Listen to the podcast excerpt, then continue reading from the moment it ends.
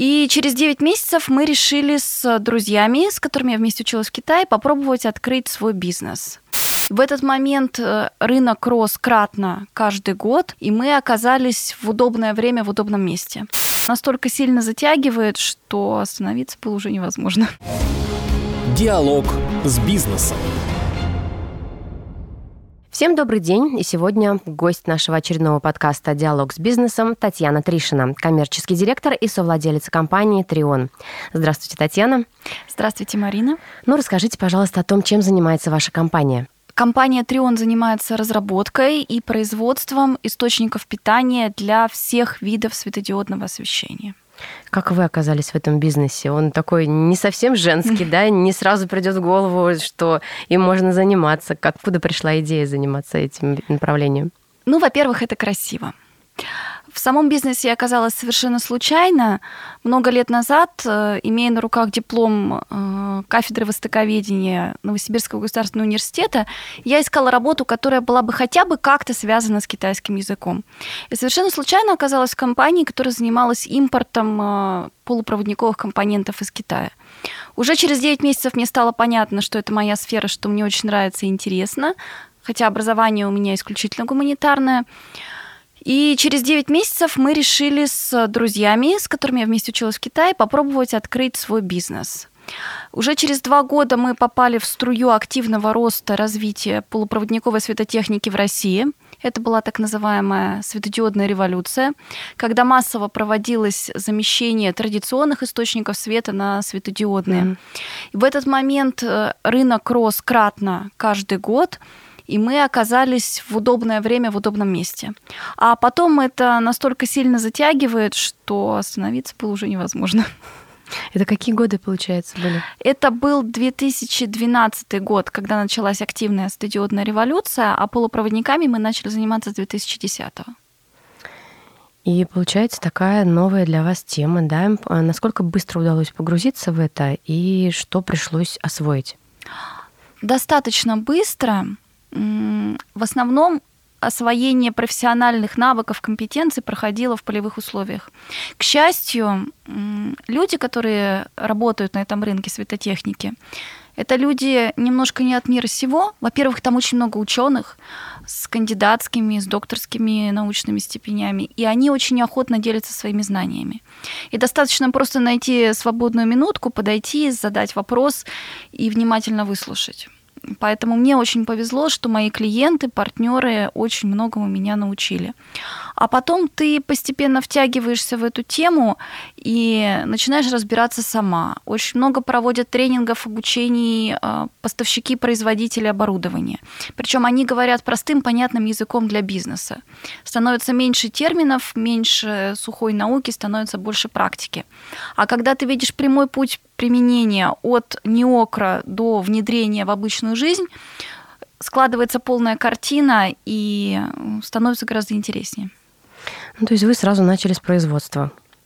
Нет, мы как раз-таки начали с импорта. На тот угу. момент у нас были хорошие проработанные связи с Китаем.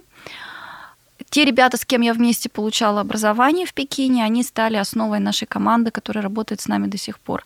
Поэтому начинали мы исключительно с импорта готовых продуктов в Китай. И как пришли к производству? А, во-первых, российские стандарты очень сильно отличаются от китайских. У нас здесь все-таки осталась неистребимая великая система качества ГОСТ, и российские требования гораздо жестче, чем требования китайские. Соответственно, продукт, произведенный для Китая по китайским стандартам, для российского рынка уже не подойдет. Его нужно глубоко реконструировать. И уже с 2013 года у нас появилось свое первое конструкторское бюро в Томске, а уже в 2018 году мы открыли второе бюро в Москве. В 2020 году мы объединили две команды в единый большой инженерный центр. И это стало именно тем фактором, который позволил бизнесу начать развиваться в геометрической прогрессии. Очень интересно. А вести бизнес в Китае и в России, вот в чем разница? Тяжелее, проще, интереснее, скучнее. Разница колоссальная. Во-первых, в силу бытовых условий. Для ведения бизнеса в России элементарно требуется больше инвестиций в основные фонды. В Китае можно поставить коробку в чистом поле, подвести туда мощности, заехать и начать работать. В России бизнес, особенно производство, не мыслим без капитального строительства, рассчитанного на наши климатические условия, без очень серьезной работы с инженерными коммуникациями. А, и здесь, конечно, гораздо сложнее в плане персонала. Гораздо сложнее, потому что в Китае, в общем-то, до сих пор есть а, большой незадействованный трудовой ресурс, и рабочие набираются за полторы-две недели. В России мы и рабочих, и особенно инженеров собираем буквально по крупицам. И третий очень серьезный момент – это колоссальная разница налогообложения. В Китае мы не платим налоги, причем совершенно официально. Потому что единственный налог, который требуется платить производителю в Китае, это НДС, который мы возвращаем полностью при экспорте продукции за рубеж и налог на прибыль, который мы не платим, если мы полностью инвестируем полученную прибыль в развитие расширение производства. В российской действительности все иначе, и налоги – это основной фактор, который делает бизнес здесь менее конкурентным. У нас только налогов на ФОД совокупно выходит 70% от э, номинальной зарплаты сотрудника. Естественно, это очень сильно нас тормозит. Сейчас вы так всем рассказываете, и все побегут делать бизнес в Китае, а будут думать, что в России бизнес делать невозможно. Возможно ли все-таки? Очень сложно бороться и достигать той себестоимости, которую имеет китайский продукт на российском рынке, а, если ты пытаешься произвести его здесь. У нас на рынке светотехники сейчас ведется очень большая расширенная дискуссия о том, как защитить российского производителя. Особенно в период лета 2022 года, когда очень сильно укрепился рубль, мы понимали, что мы совершенно не можем достичь тех показателей, которые достигают импортеры.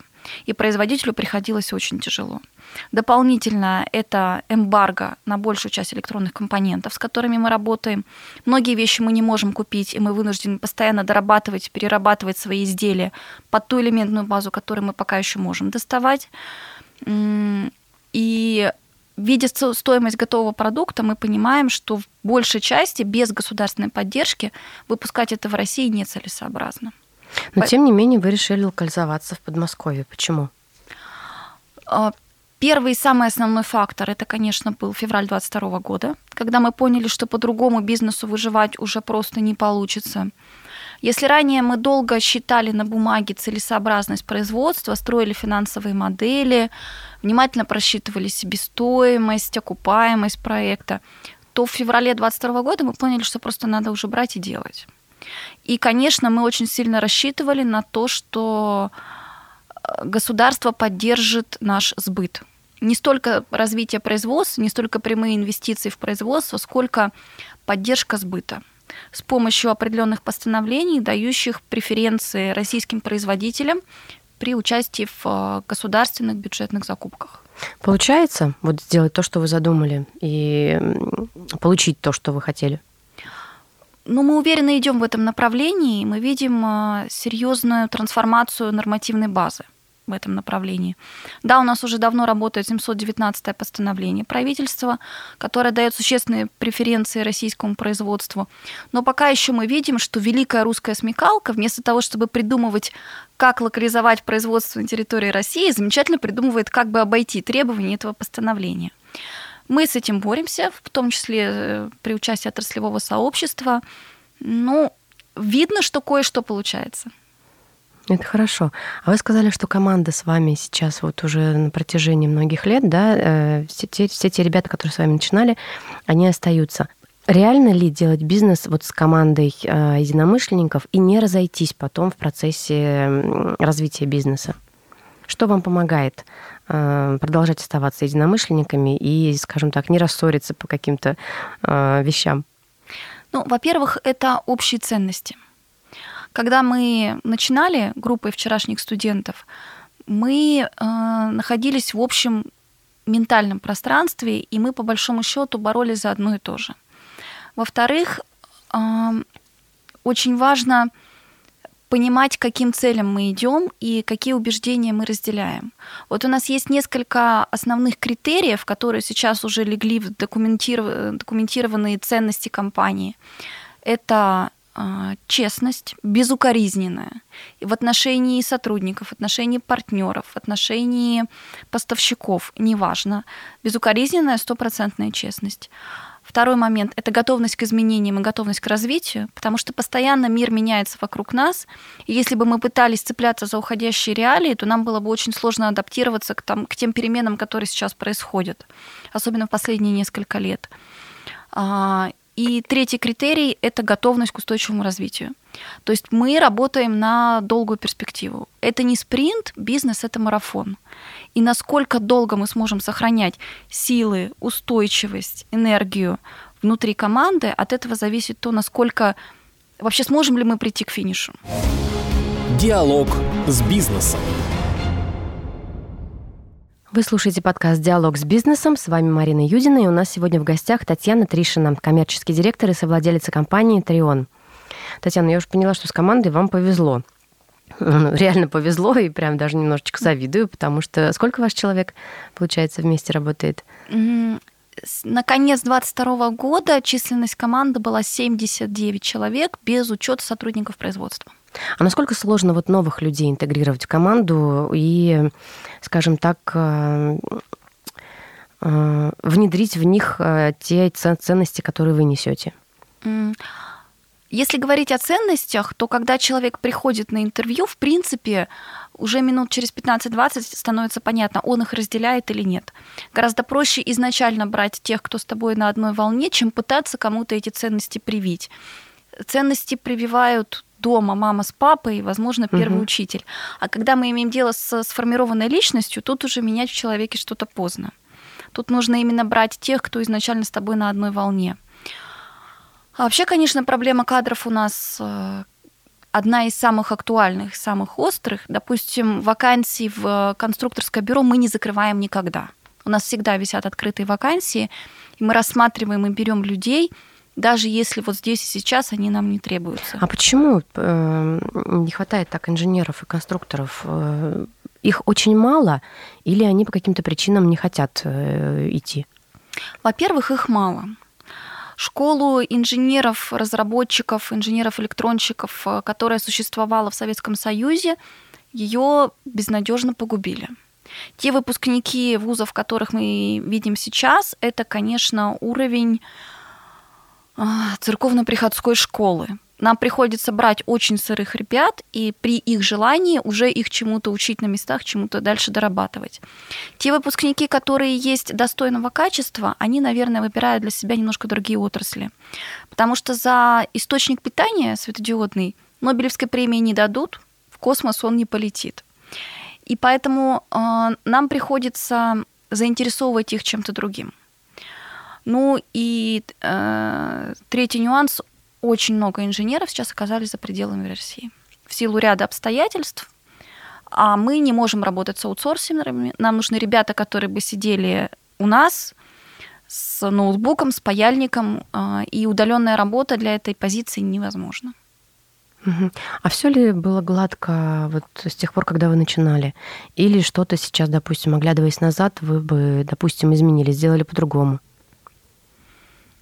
Наверное, я бы раньше начала инвестиции в производство в России, потому что эти вещи, конечно, сейчас, оглядываясь назад, хотелось бы и оборудование купить чуть раньше, когда это все стоило гораздо дешевле и было более доступным. И начинать работу с площадками, с инженерными коммуникациями тоже хотелось бы раньше. Но, наверное, все происходит э, в свое время, и в нашем случае все произошло именно тогда, когда должно было произойти.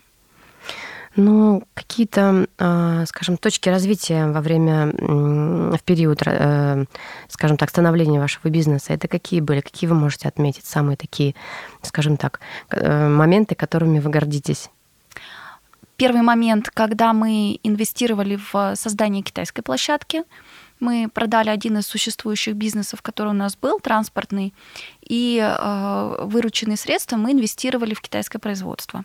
То есть в отличие от многих российских импортеров, мы изначально работали на своей площадке и воспроизводили свои разработки с самого начала. То есть для нас локализация не была полная, это был частичный процесс, мы переносили, по сути, только производственные мощности. Второй момент – это консолидация конструкторского бюро и опережающие инвестиции в разработки. Это вообще отдельная история, потому что, по словам нашего технического директора, это прекрасный, уникальный образец советской школы, как он сам говорит, сейчас таких не выпускают. Те задачи, которые мы решаем сейчас, например, производство источника питания для эксплуатации в арктических условиях, условиях арктического климата, это вся нефтегазовая отрасль, это перспективы э, национальной обороны. Так вот, такие задачи в советское время решались усилиями небольшого НИИ. А мы решаем их за счет бизнеса. Мы решаем их э, на свои деньги, на свои ресурсы, своими компетенциями. И это, конечно, достаточно уникальная история. Сейчас мы понимаем, что хотя инвестиции в разработку это очень дорого, и мы делаем это опережающими темпами, но фактически мы сейчас закладываем фундамент того, чем мы будем заниматься через 3-5 лет. Это здорово. А что для вас главное в работе? Удовольствие. От работы. Удовольствие от работы, да. Мне нравится этот бизнес, он красивый. Ну, во-первых, свет это в принципе красиво. Во-вторых, люди, которые работают в свете, это определенное сословие образованных, интеллигентных.